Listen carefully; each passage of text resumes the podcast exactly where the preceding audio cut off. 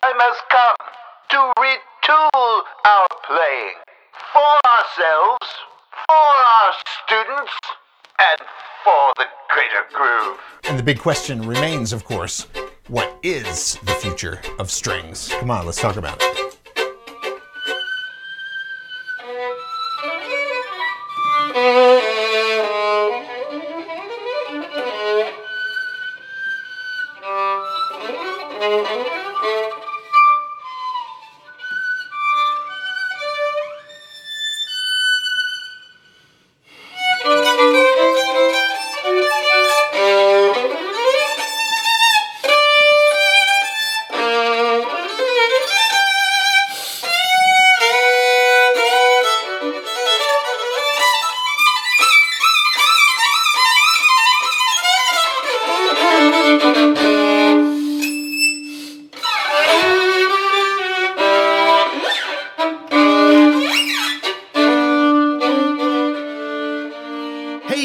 Tracy Silverman, your host of the For the Greater Groove podcast, the future of strings. This is the place where we talk to all the cool kids about how they do the cool stuff they do in the string world.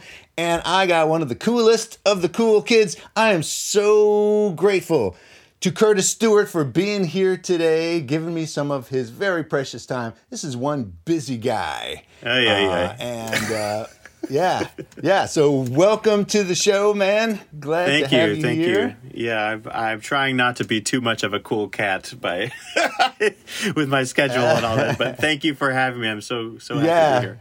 Yeah, man. And uh, I'm going to for for the few people in the string world who may not have memorized your bio uh, and be uh, super familiar with your work.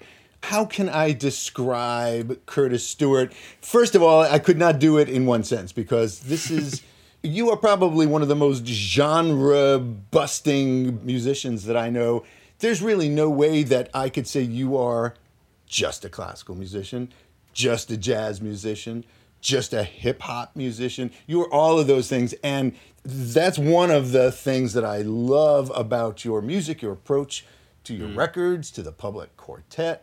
Uh, it's just omnivorous and, uh, and experimental and free as a bird. Uh, And I just totally appreciate that Oh, about you. your work. Yeah, man. The PUBLIQuartet, which you Right. founded, you were a founding Sure. member of, Yeah. uh, back in 2010, I believe. That's right, So yes. it's been around for a while. Three records in. That's Amazing. right. Oh, look at this. This yes. Oh, thank you. Yeah. Yeah. A lot of heart and soul went into those three. Yes. Uh, the first one was us kind of just figuring out what we were doing. It's called PUBLIQuartet, just straight up. Um, and we had some of our um, emerging composers. We had an emerging composer competition called Public Access.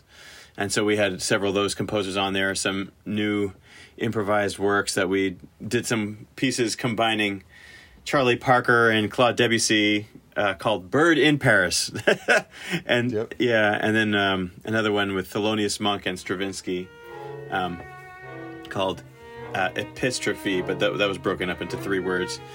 Epistrophe. Strophe. Yeah, right. yeah. Um,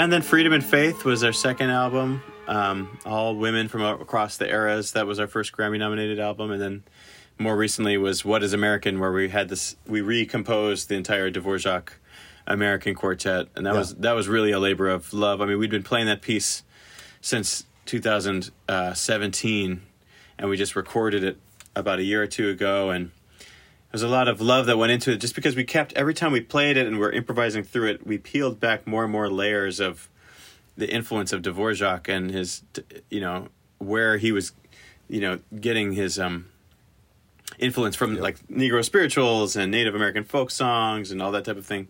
And really had trying to pull away from the czech influence and uh, reaffirm the trajectory of where the influences ended up going in america Yeah. Um, so that that was really and the implication of that. Yeah. Where you know who gets to define what is American classical music. Yeah. So that was a massive labor of love. Yeah.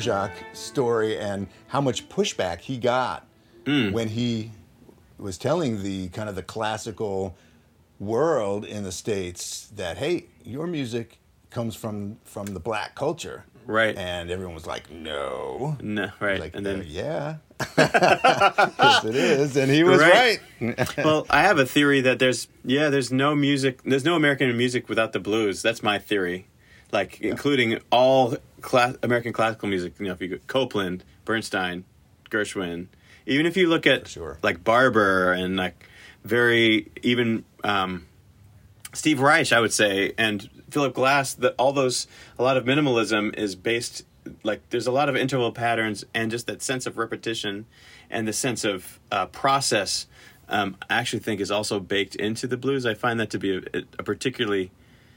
I think of the blues as America's classical music, like more so than yeah, jazz specifically. You know what I mean? Like the blues is where it is like the birthplace of Yeah. of a lot of our music. That's but the heart of it. Yeah. that's where jazz came from. The whole uh, idea of groove and the that uh, the strength of groove that you hear in minimalism. Uh, I got to think that had a lot of uh, a lot of influence from right. from Um, musical culture.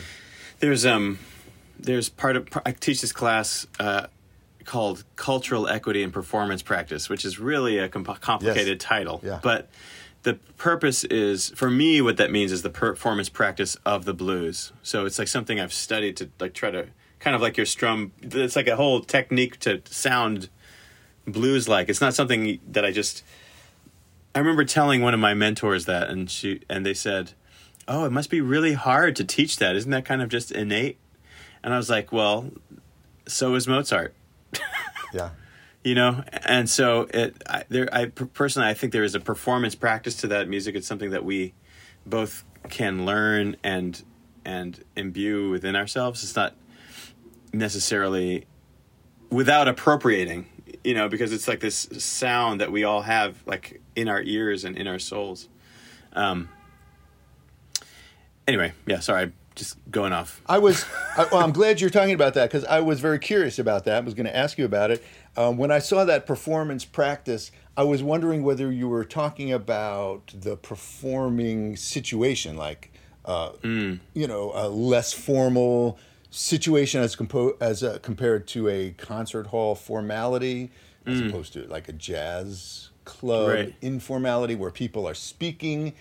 You know, uh, responding vocally to what's happening on stage, as opposed to not. yeah it's it's like that. it's all of that actually i remember now you were referring to minimalism and the impact of the black experience on what that might have been and some of the some of the music that i bring into that class is is um the the the field hollers the um the uh work songs you know when people are on the chain gang and that music was mu- very necessarily repetitive but it's so vital that with every repi- every repetition it just becomes more energetic Yeah. which is not necessarily the point of minimalism, but it, it is it's definitely in there somewhere. Um, that also um, influences uh, is the the setting, as you just said, because you know the chain gang. I would say is high art personally.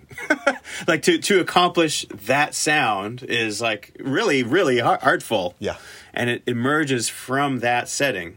So to pull it out of the setting and then put it onto a concert stage actually defeats you're doing something to that music in a way Yeah. also so so something the question is all right what do you want to do to that music and that's that's um, what i ask my students quite a lot and how do you bring something from over there to the stage? Why? What does it mean to you?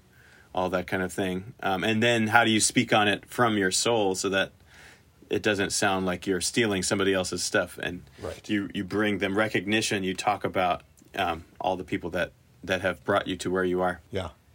Beautiful, man. Beautiful. Man, they didn't have that at Juilliard when I was there. Nah. you know, it's so funny. I, I was really thinking about it. I was listening to so much of your music in the last week and um, uh, PUBLIQuartet stuff.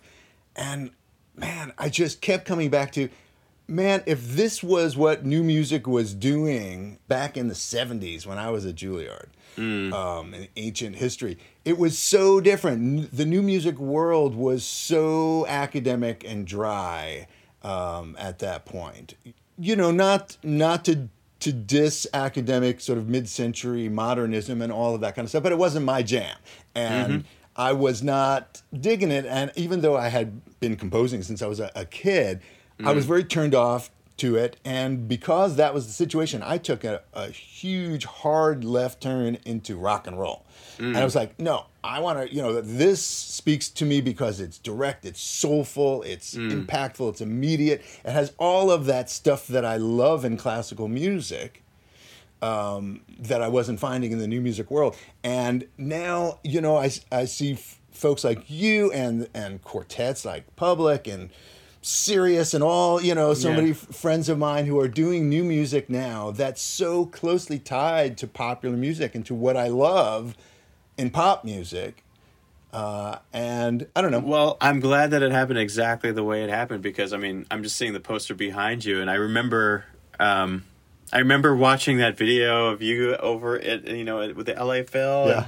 listening to that electric violin, and be like, "Oh, this is it." I was like at Eastman, and I was listening to. it. I was like, "This is awesome." Oh, thank you. And um, and also those your solo box stuff, right? I'm I'm very I'm sorry for your pain, and I'm very happy for it because it, it because it uh it influenced me deeply to to pursue as an option. You know, your that dis that um, dissatisfaction caused you to really Yeah. find something aw- awesome and helped me to know that it was possible.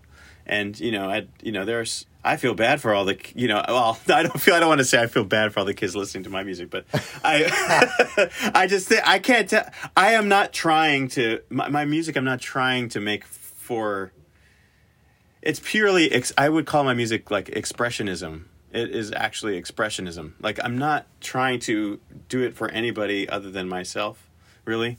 Like this the studio that I'm in right now, you know, this is where I just compose everything. I'm just in my little cave, you know. Yep. The first album that came out in 2021 that was Grammy nominated. I, that was the first thing I ever recorded. I was in my, I didn't even have a studio. I was my my girlfriend was watched me. I was on this like little chair because it was the only chair that would like it was actually shorter than my piano bench and I had the piano on the piano bench and I was stuck in the corner and I had my DPA like hanging off of a music Yep. stand and my computer was man- my computer was so old it was hissing. I couldn't put enough sheets on top of it to stop the hiss from getting to the DPA was specifically designed to pick up hiss and then Right. and then the computer would overheat so then everything was exploding you know and um Oh my gosh. I mean, I just, I just, I just, despite all that stuff, I just felt the need to compose. And um, the point Yeah. is not was I'm never. I don't think of myself as busting any genres. I just think of myself as I need to get this like musical Yeah. energy out. And you know, it's lucky that that people are open to it. Yeah, Curtis is talking about his first record called Of Color, which is an amazing recording. Um, but again, what uh, what I was was talking about before this, I will say genre. I know you weren't thinking of it that way, but just all this uh, free um, borrowing of ideas and thoughts and and knowing your background, your dad Bob Stewart, a jazz tuba player, great uh, guy, well-known guy on the scene. Your mom, uh, Electra Curtis, who was a, a fantastic violinist and also somebody who was you know, in between the cracks of of genre labels and didn't Mm-hmm. care. It seems I, I didn't know her personally, although I do think I I met her in New York at one Oh, point. wow. I lived I in New bet. York all through the '80s. Yeah, Wow. I'm pretty Wow. sure. I'm pretty sure we were on a gig together because she's not the kind of person that you forget. And and a name like yeah, she was kind of wild. Yes. yeah. Actually, but I mean, the, her music was in the cracks because that's where her life took her. You know, her, Yeah. her mom was an opera singer, and so she her she she would tell me always that she tried to capture her mom's voice in her in her violin playing. Yeah. she went to the Sibelius Academy in Europe, and then met my dad, who was this kind of like free jazz tuba person. So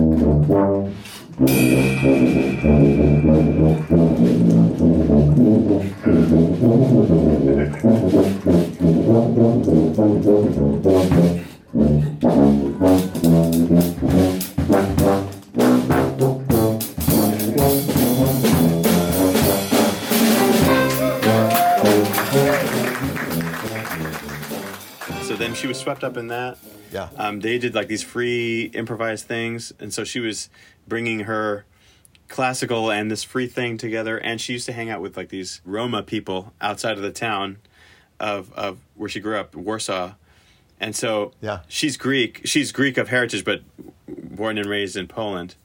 So she just brought. She just decided to bring her whole self to her music Yep. um, and we are each in the cracks. There's no one person that's not in some crack or another. Exactly, And she, yeah. I, I think, based based on her bravery and her ability to just be herself, I just was like, that's just what art. That's what artists do. yeah. And so I think I've I've always been kind of basing my model off of her, and my dad is um, he's just like a ma- I mean he's a master of the tuba. He the tuba is such a wi- like beastly instrument, and he he's been able to hone that thing in terms of endurance, the sound production, uh, the concept of how the tuba can reclaim its place in a jazz setting. Um, so Yeah. between those, from that technical and kind of cultural um, ownership from the two of them, I, I had these pretty amazing role models, uh, and I'm I'm doing my best. I'm doing my best to to, to catch up to them. Yeah, man. Well, it's so clearly reflected in your whole musical ethos, you know, your whole approach. Uh, And listening to your stuff, I was reminded um, of my my friend and I, the guy who I consider my mentor, Terry Riley. Um, and not because of uh, any sort of outward similarity, really, you know, uh, musically, but because Terry modeled for me what I, I think a composer should be, which is um, absolutely free, just free as a bird. He, you know, well known as as being a minimalist, but you know, left that behind pretty early on and just explored Indian music, jazz. We play, you know, we get when we get together, play jazz, just standards, um, and and classical music. Um, you know, just sort of he'll put in sort of anachronistic classical throwbacks, and it doesn't matter to him. I mean, he's Terry Riley. He should. You would think he would be maybe a little concerned about, you know, His people name. thinking, Yeah, right. you know, what is he right? You know, what do, you know, what are you putting out? You're going to do this? Is it this or that? And he just mashes it together, Right. uh, however he pleases, just with that total freedom and lack of ego, which I also think is wonderful aspect in your music. That it's Oh, wow. just, it's not always just, you know, polished to the point where it's you know like oh it's a Right. vanity like with a sense of vanity it's got all of that reality and grit and guts and soul that comes from knowing when to to leave leave stuff so that people can enter you know what i mean Right. enter Yeah, that right. world and That's so cool. Thank you. Yeah, I have my grit scale. I have to yeah measure all my recordings. Like, ah, maybe we're a little off the off the charts with the grit scale. I, mean, I probably well should do i another wanted to talk to you about that No, I was just I was just reflecting on Terry Riley for a second because I I saw Kronos play Yeah. one of his more recent pieces in Amsterdam, and it's true. There's something very kind of d- like down to earth and um. I don't want to say I, I mean I, I, simple, but in a way that it's like I'm just speaking to you, and we're just saying we're just talking and we're having a good human, simple like we're just talking, and but it, it the, the music the music definitely goes wherever it wants to go. Yeah. Um, and it was so cool because Kronos he asked them to like talk during the piece, just stream of consciousness, Wow. and it it's exactly that. yeah. And so I think there's there's something that he's capturing that truly is of of that human whatever human experience. I mean that's such a vague generic word to use, but um I don't know. I, yeah, I, I appreciate Terry Riley more and more as as I get to know more of his works and I'll, as I've s- seen his works incorporated in more people's uh, repertoire and Yeah. yeah. because you know I don't, it's not about being perfect it's about being a person Mm-hmm. You know that was something that that he really taught me and i think if i'm not if I, if i can put words into your mouth i think that's maybe something that you know your parents really modeled for you in a really successful way Yeah, and also the opposite, which is like, her. Like I remember playing a concert, and my mom was like, "I was so happy. I'd worked so hard on this thing," and she was like, "Wow, Curtis, good job. You were almost first rate." oh my gosh so it, it's both. You know what I mean? It's like a high level uh, expectation of excellence, quote unquote, but right like a different kind of excellence. I think they were both really Right. interested in a self-defined, energetic, innovative type of excellence, um, not necessarily a quote unquote perfection, perfect yeah uh, whatever that means, and another kind of perfect. Yep. Um, yep yeah well perfection is a funny thing because for terry it wasn't perfect until you let the humanity in you know? Right.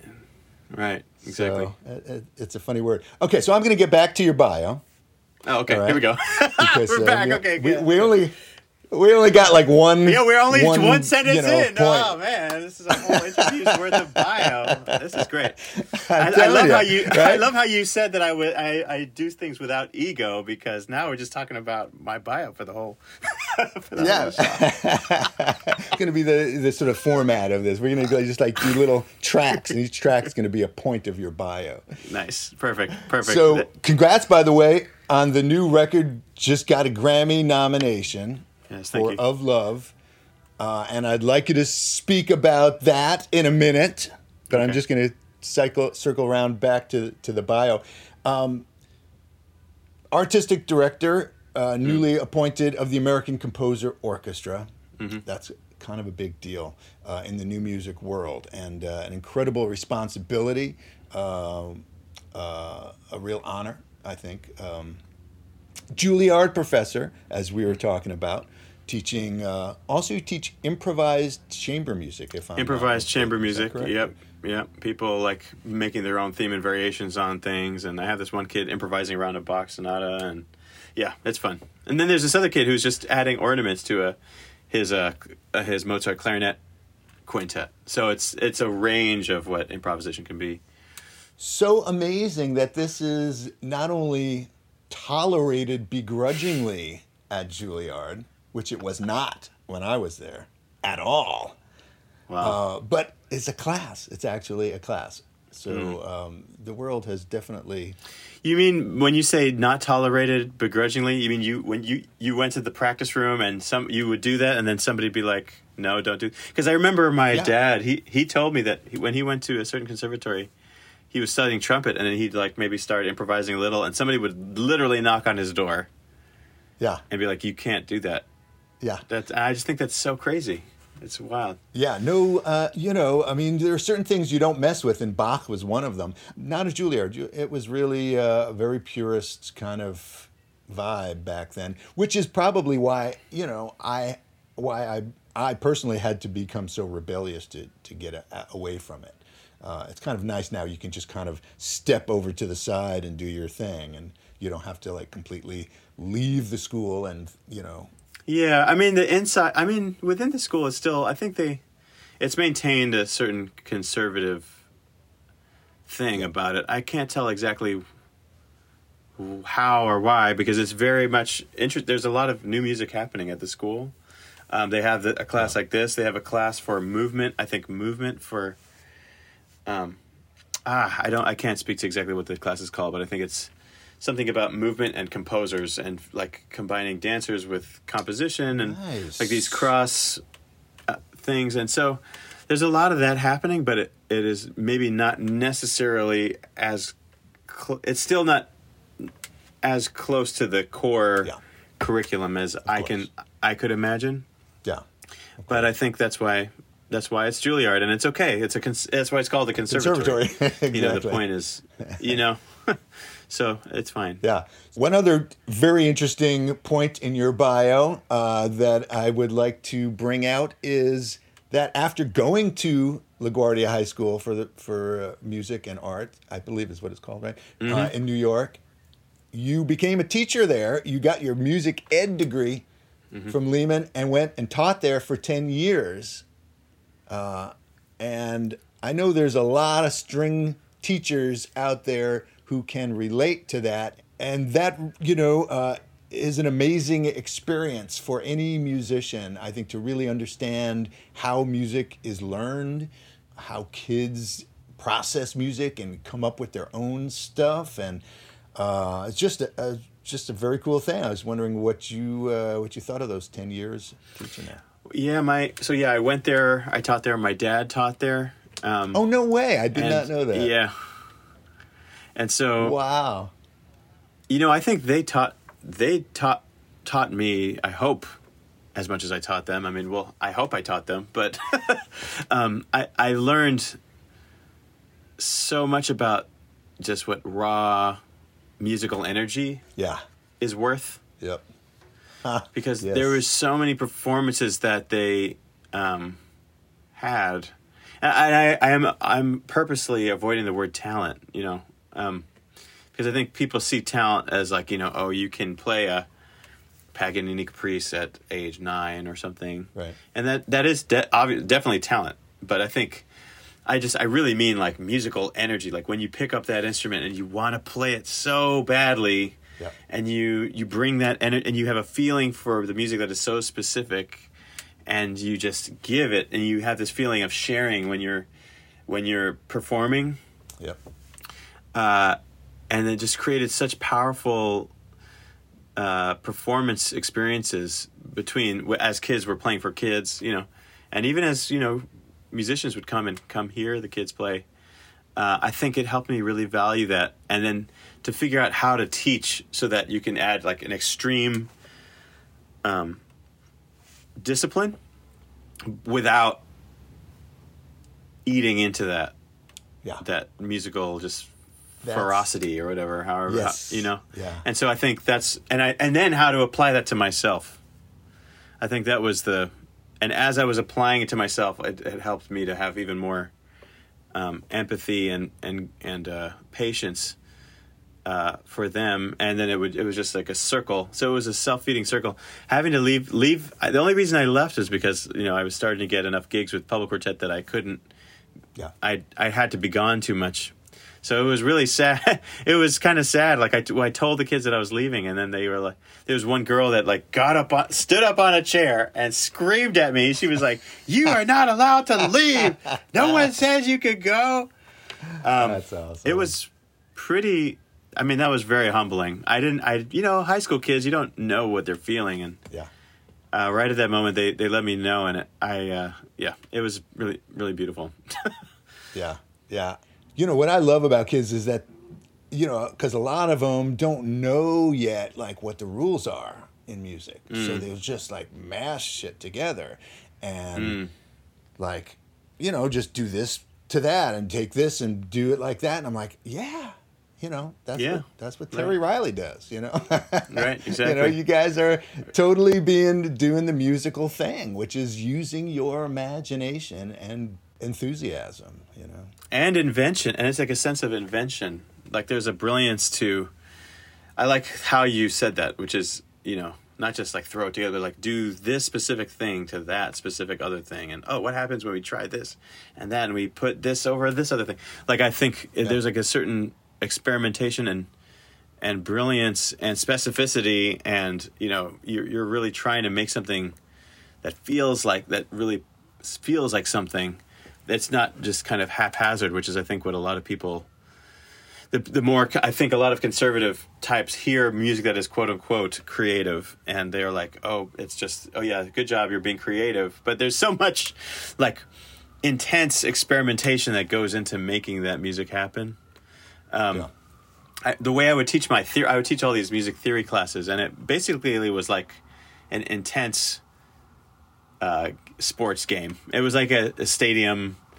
It was like Roman. Uh, what did they, What did the Romans make people? Oh, it was like a gladi. It was like gladiators in my theory class, because basically the the the circle of fifths was the arena, and uh, the, everything they had to do was like identify based on the circle of fifths, and like you know either whether it was chords or or whatever intervals or secondary dominants and and they would set their own speed trial. So like they would be they'd all be in groups and then they would help each other learn and then they'd come up and then we'd time them.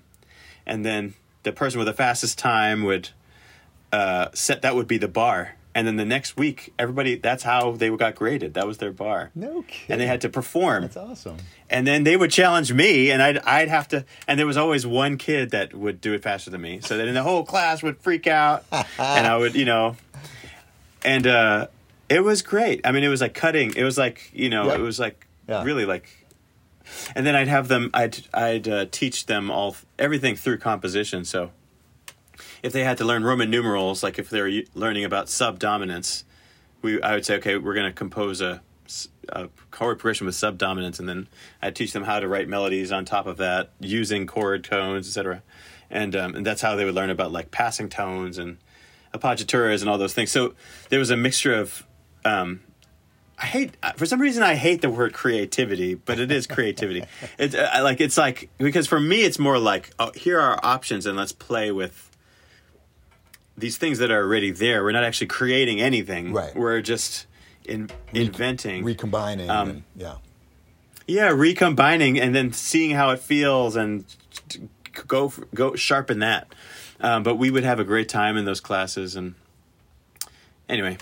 Yeah. I don't think I would have survived as a kid in my own class. I think I would have, I would have crumpled. but, but anyway, Yeah, I doubt it. I doubt it, man. I think it would have spoken to you. I think you would have. You would have probably would have lo- would have loved your class. yeah, yeah, Well, you know, one one thing that I I really appreciate about the way a lot of kids approach music is the inventiveness uh, it, that's in the hip hop world. Um, that I did not realize was there.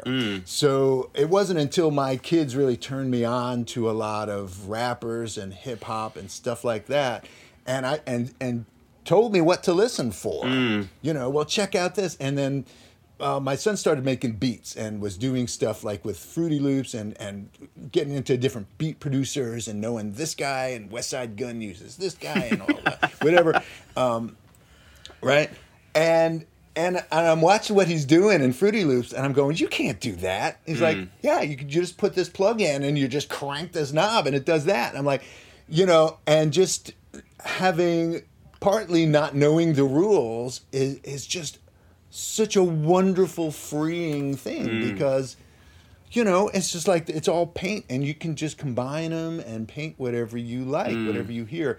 Uh, and I think kids, there's so much of that in the hip hop world where things are just done weird. They'll speed up their vocals. You know, I mean, even guys like Kendrick Lamar, Right. and they'll, they'll speed their vocals way up. I'm like, why is he doing that? It sounds so weird. And my son's like, I don't know. It's kind of cool. I'm like, oh, okay. oh, it's kind of cool. Like, That's oh, okay, right. that's funny. I get it.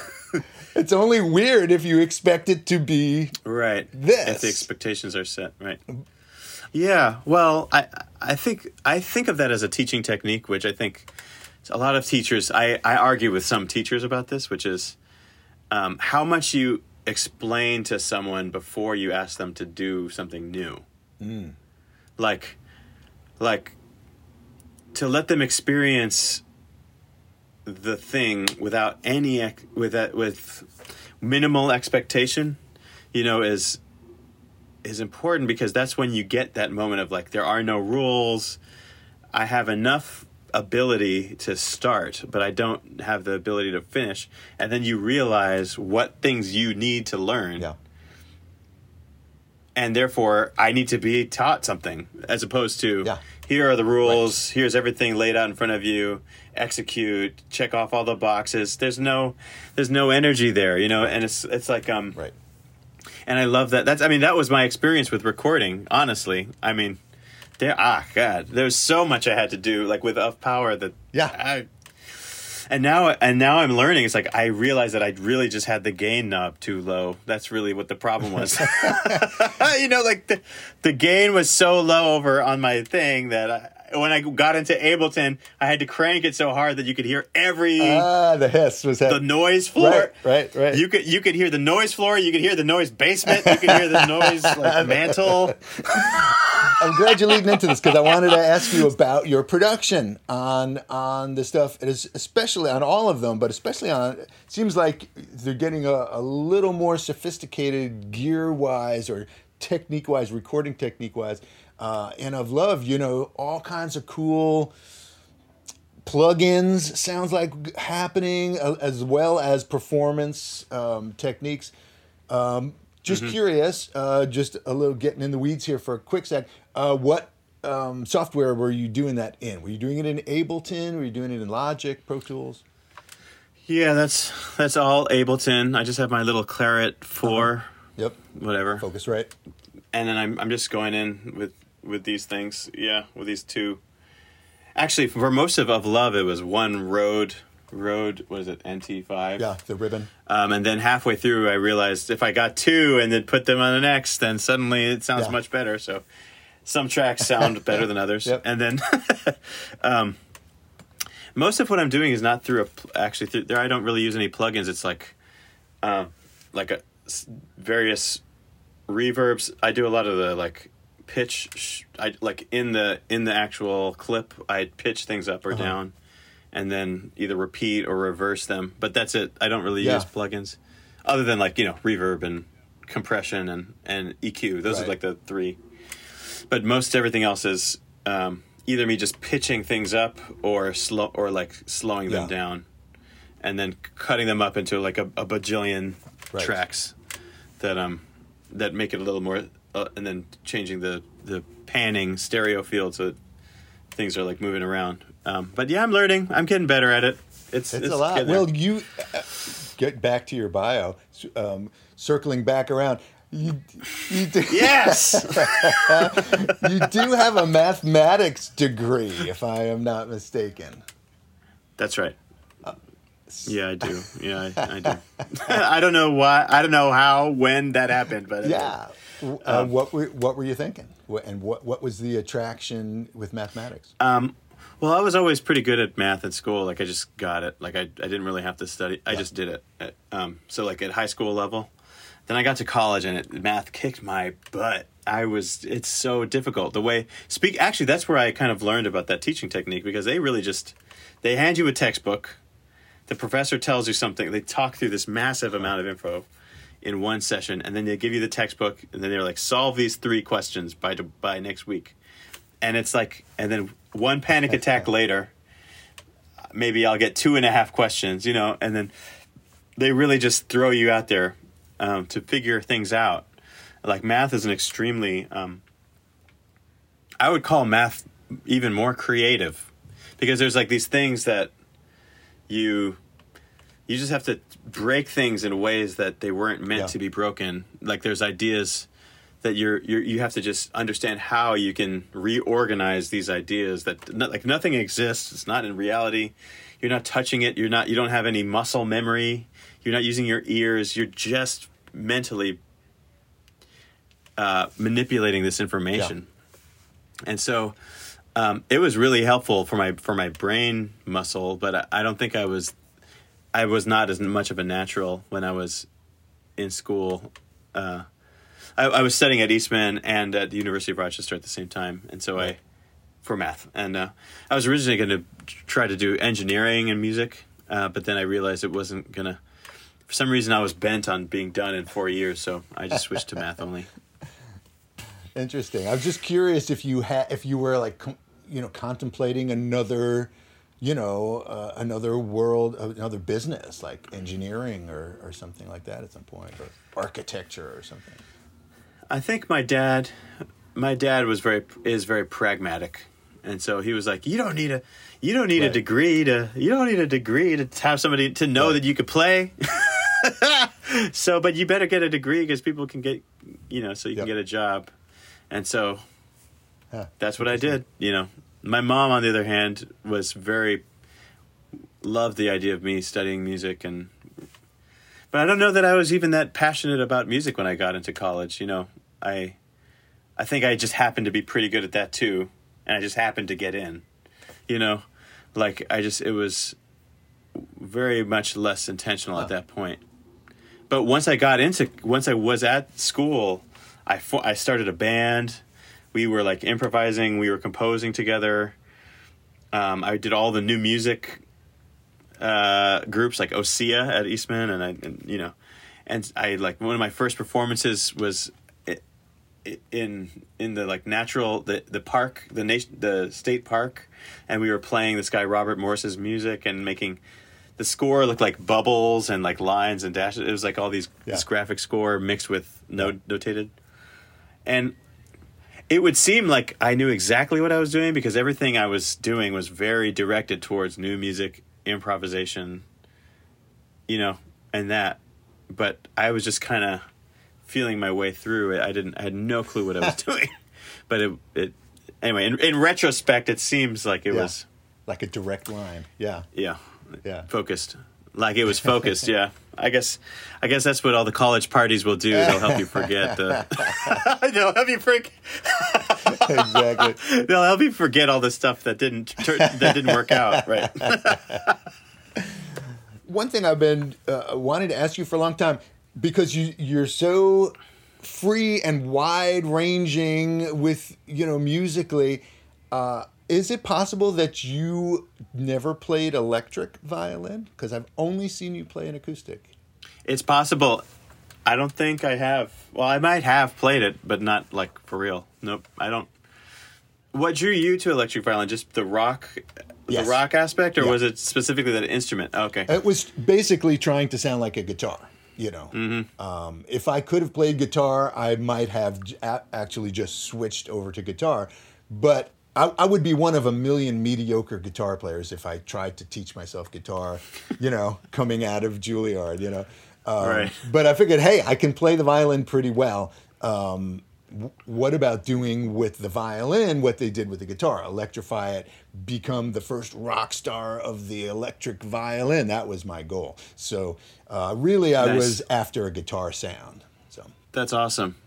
Yeah, I think I got afraid of the pedals because I, I got like a delay, a sub bass, and a something else, a chorus pedal, and I was like messing with them, and I realized I was like, this was before that Keith McMillen foot pedal thing Yes, where you I can saw- like literally have- change everything with your feet. you got the SoftStep. I don't use I don't I use it for so little. I mean, I just hit on off. That's all that is. It's not it has no.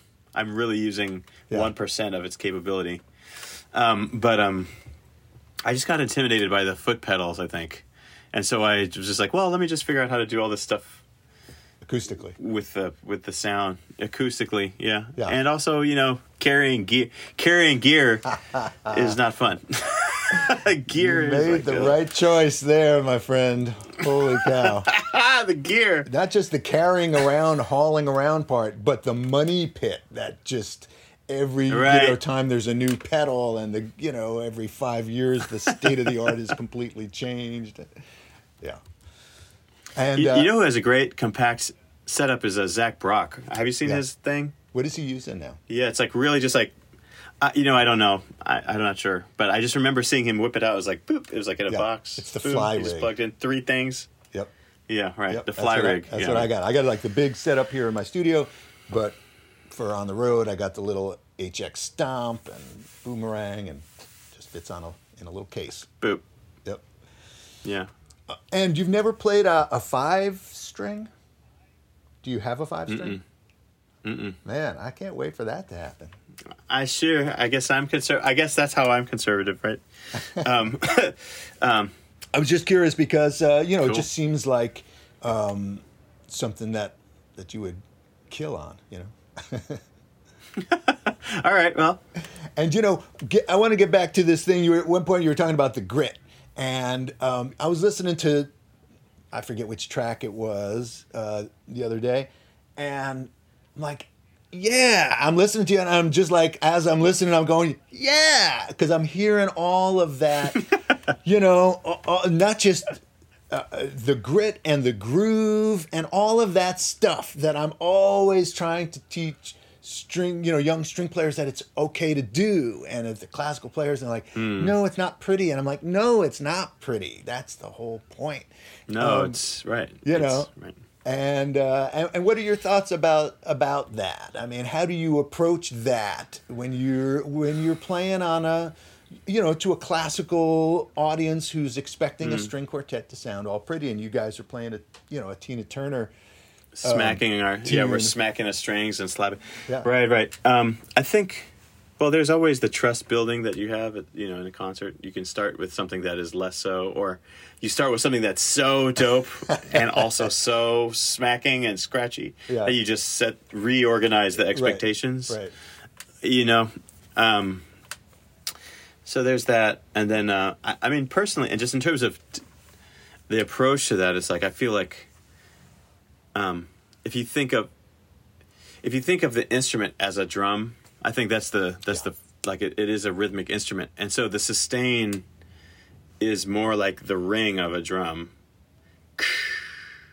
you know Right. like if you hit a cymbal, it's not ka. you know what I mean? Right. Like there's always that, and to capture that with the bow is rhythmic and energetic. It's not just noise. It's a capturing. It's a real capturing of both sound and energy. Yeah. And that like when you hit like the smack of a snare, that it requires that crunch to actually have enough rhythmic energy. And if you can kind of like, not you, but if one lets go of, just remove yourself from the melodic element for a second and think of yourself as a percussion, as the percussion section. Um, and then you, you get a really s- a solid sense of that, and then you enter the harmonic area next. Actually, is what I would say. And so then you have all these like colors and you know contact point, your vibrato shades to really bring out the harmonic color, and then after all of that, there's like the melodic shape that is very easy to shape, but then that's when it starts to sound quote unquote pretty or not pretty Right. and so I think I think a lot of players think of melody first, um, and I think I'm I'm just trying to jump into rhythm rhythm first. I think I read that I got that idea from a Pablo the Pablo Casals book. oh yeah. Do you remember? Yes. Yeah, he he was uh, all about just the rhythm and elan and somehow the the flow of time and all that type of thing. So I forgot about Um, that. Yeah. I took his idea to an extreme, maybe, but but uh, Cool. um, cool. and also like when you listen to stuff like those um, the chain gang music. yeah. it's so I can listen to that for a really long time and, and they're singing the similar notes, they're singing similar rhythms, but the articulation is constantly shifting.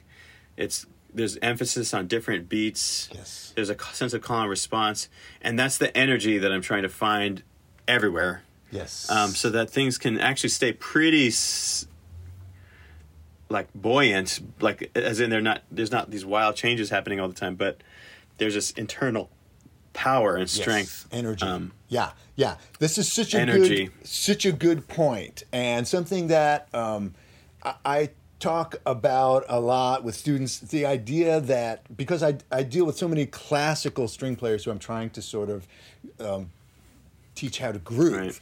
and I have to make a point that there's y- for classical players who think that groove and, and is is mechanical and repetitious and that I can't just play the same thing over and over again it's going to be boring. And I'm like, yes, it will be mm. boring. You don't play it like exactly the same way every time. There's beauty in repetition, but not in exact repetition. And this idea that you can take a groove and just be you know, like James Brown's band can be grooving for 15 minutes on, you know, where the guitar player is literally playing two notes. Da-da, dang, da-da, mm-hmm. but, ga- ga- Right. Right? And you can listen to that for 15 minutes and not stop dancing because the energy just f- keeps you floating. And what, how, how, you know, so I, I get classical players to listen to that and go, look, that is not mechanical. It's not boring. Why? What are they doing? What is going on here? Right. I mean, it's it. I think of it as like actually like a groove that you're deepening Yeah. within yourself. Nice. So you're playing this thing, and you're actually deepening the Nice. this feeling. Yeah. And it's actually very meditative. I Yes. Mm-hmm. find it to be like spiritual. You know, it's very And physical. rich and deep. Like you're not.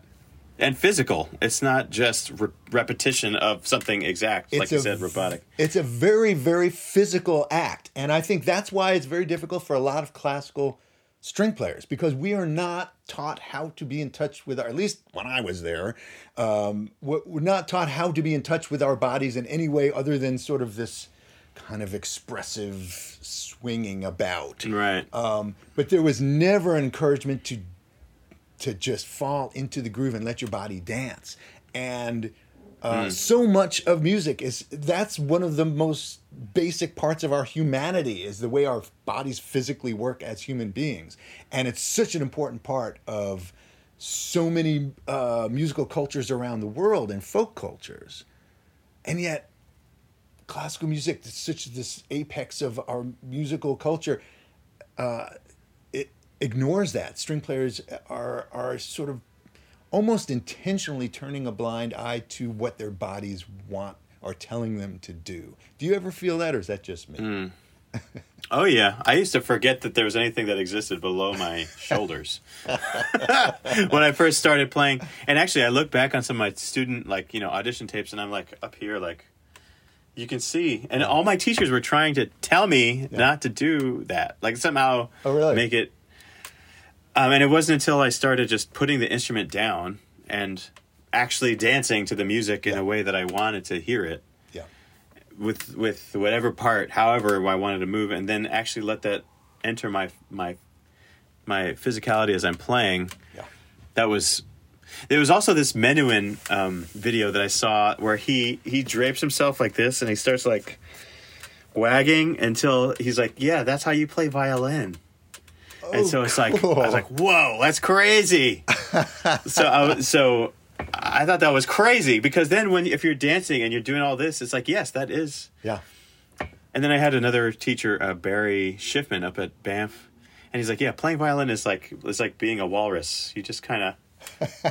you just kind of play Throw your Um, arms around. because then you're not holding it. I think that's the difference because I think we're taught to be Yeah. Um, and I think it, that that physical box that we've put ourselves in stops us from disconnects us actively disconnects us Yes. from imagining the music physically below your below your collarbone. Yeah. Video recording um, myself helps a lot. Like if I learn something and then I videotape myself playing it, I can see some of my own hang-ups like oh i'm thinking about that spot a little too much oh i'm Yeah. A little tight i'm, I'm afraid of this note i can see it even if i couldn't necessarily hear it Yeah. um, and so it's kind of like Yeah. there is a psychological and also meditative and groove based work that i think even even the way we practice doesn't really engage you know Yep. because it's like what is the they, everybody's trying to get you to he, listen better Right. like what is what is the sound and so you're listening i'm listening and you're you're like caught up in listening so much that you're Yes. detached detaching yourself from the act of making the music so Exactly. it has to be both Yes. Yeah. Well, well put. Yeah.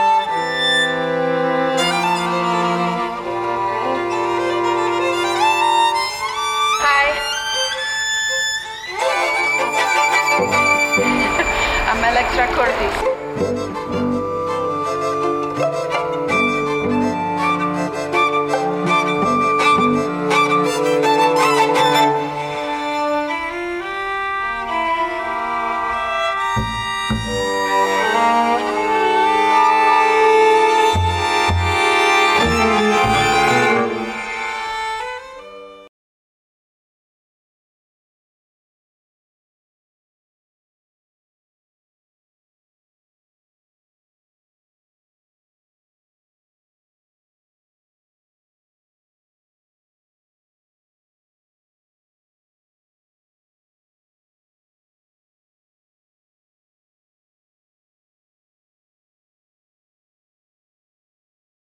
Also, wanted to just ask you uh, if you wanted to speak for a minute about uh, Of Love, which is the most recent record, just got a Grammy nom.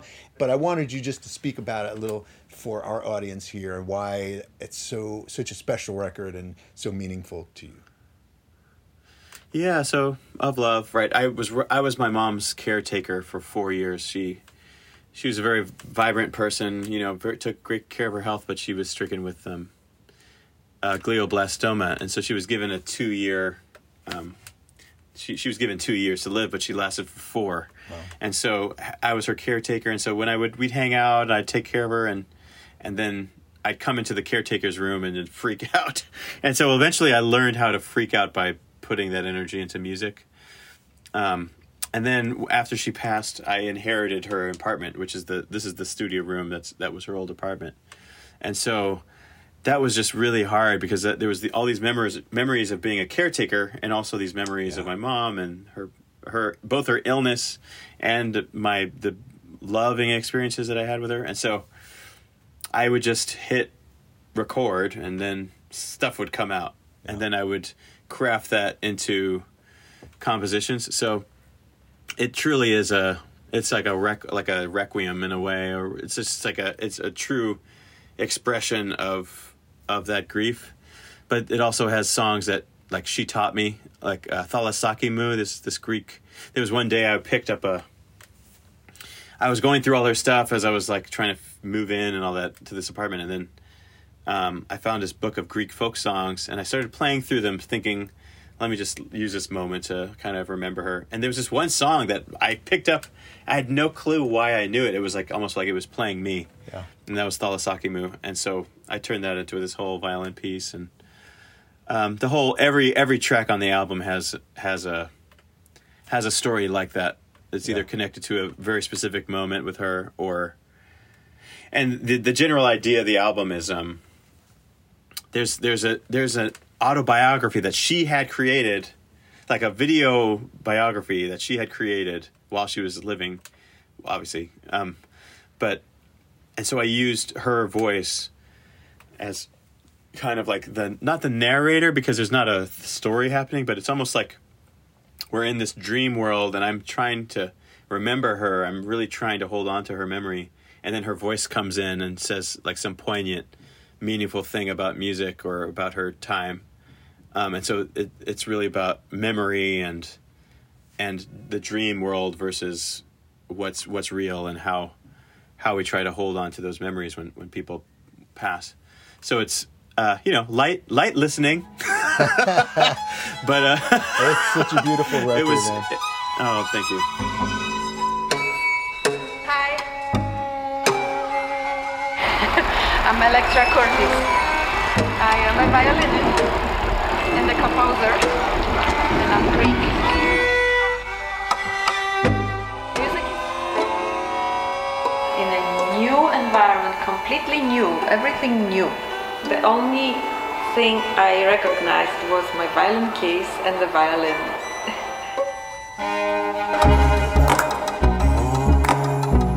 Hi.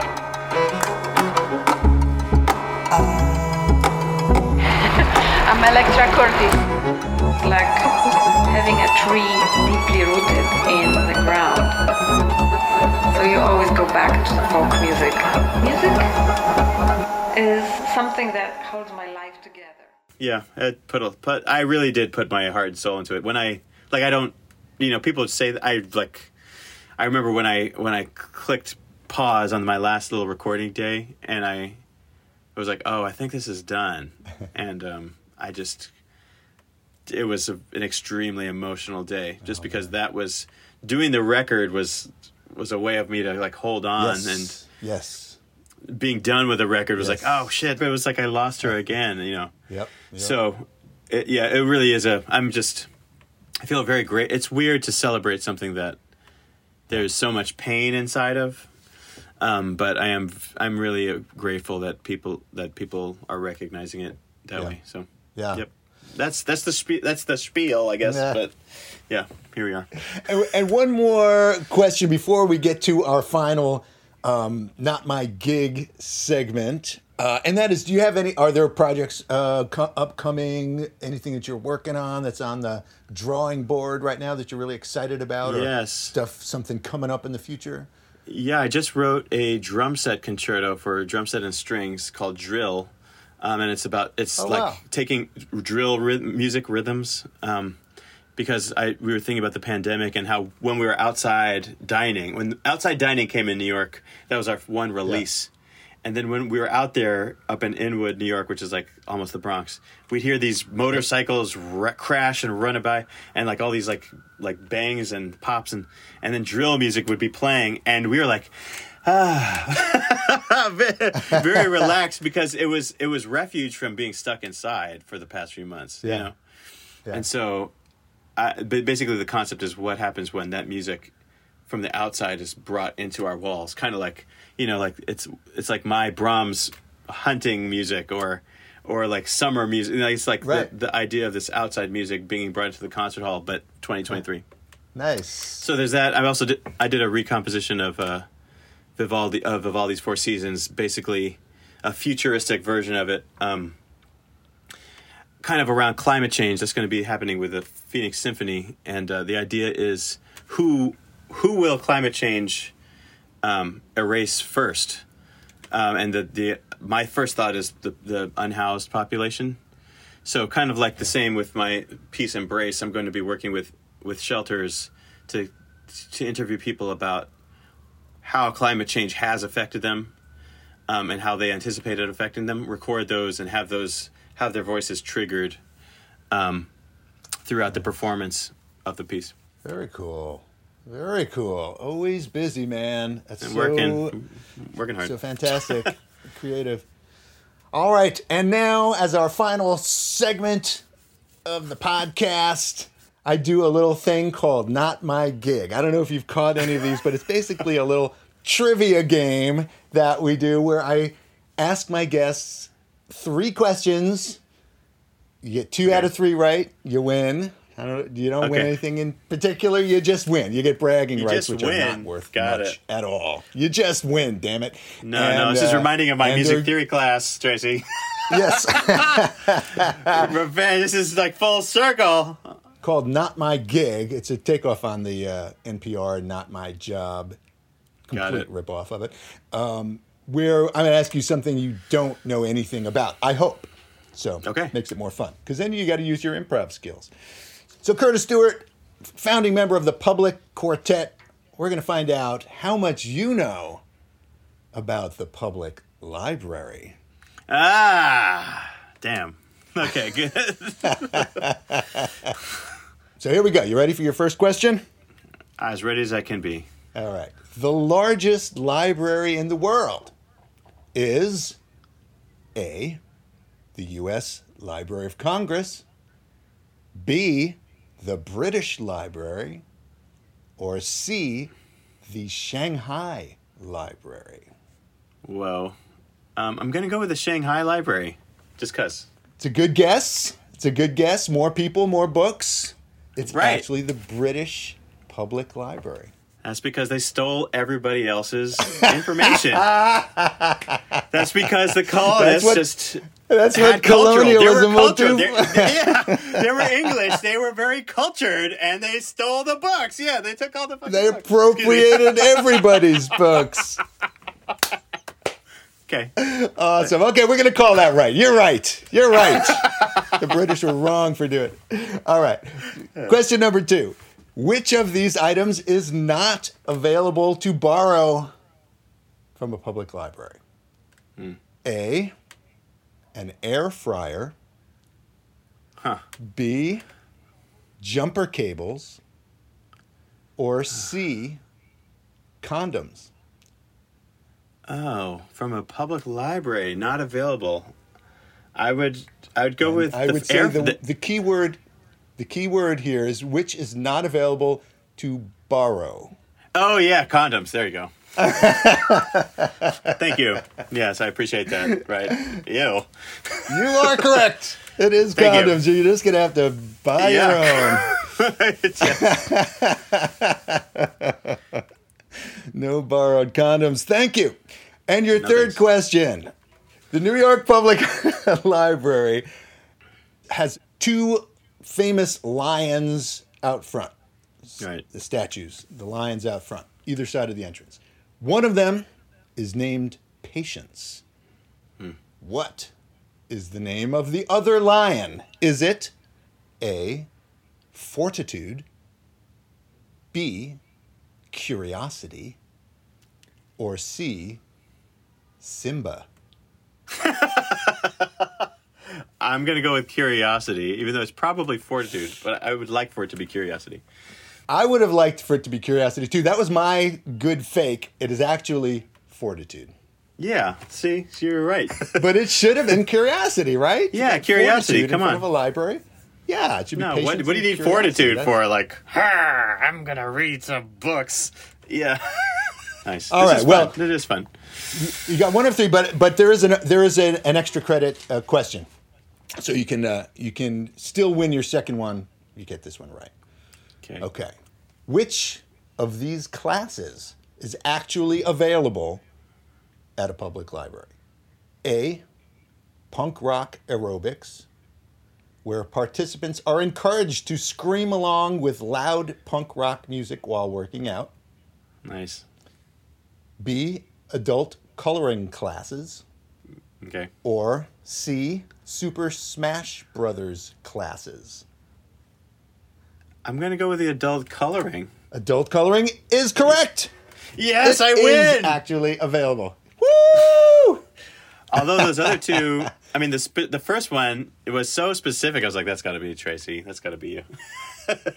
I was kind of curious because they're saying adult coloring book classes, and I'm going like, are they coloring adult themed? No, no, no. No, just adults coloring. It's just Sitting adults coloring. It's- Nice. Yeah, it's very nice sweet. and benign. Yeah, yeah, right. yeah. Okay. Hey man, thanks so much. I really appreciate it, Curtis. Yes. Great to finally finally chat. Yeah. Thanks for listening. If you dug what we're talking about and you want to dig in deeper, please check out the For the Greater Groove Facebook group where I post about each of my guests and where you can leave your comments and opinions. I'd love to hear your thoughts. And if you're digging the podcast, don't forget to subscribe and leave me a rating or a review. Thanks a lot and groove on.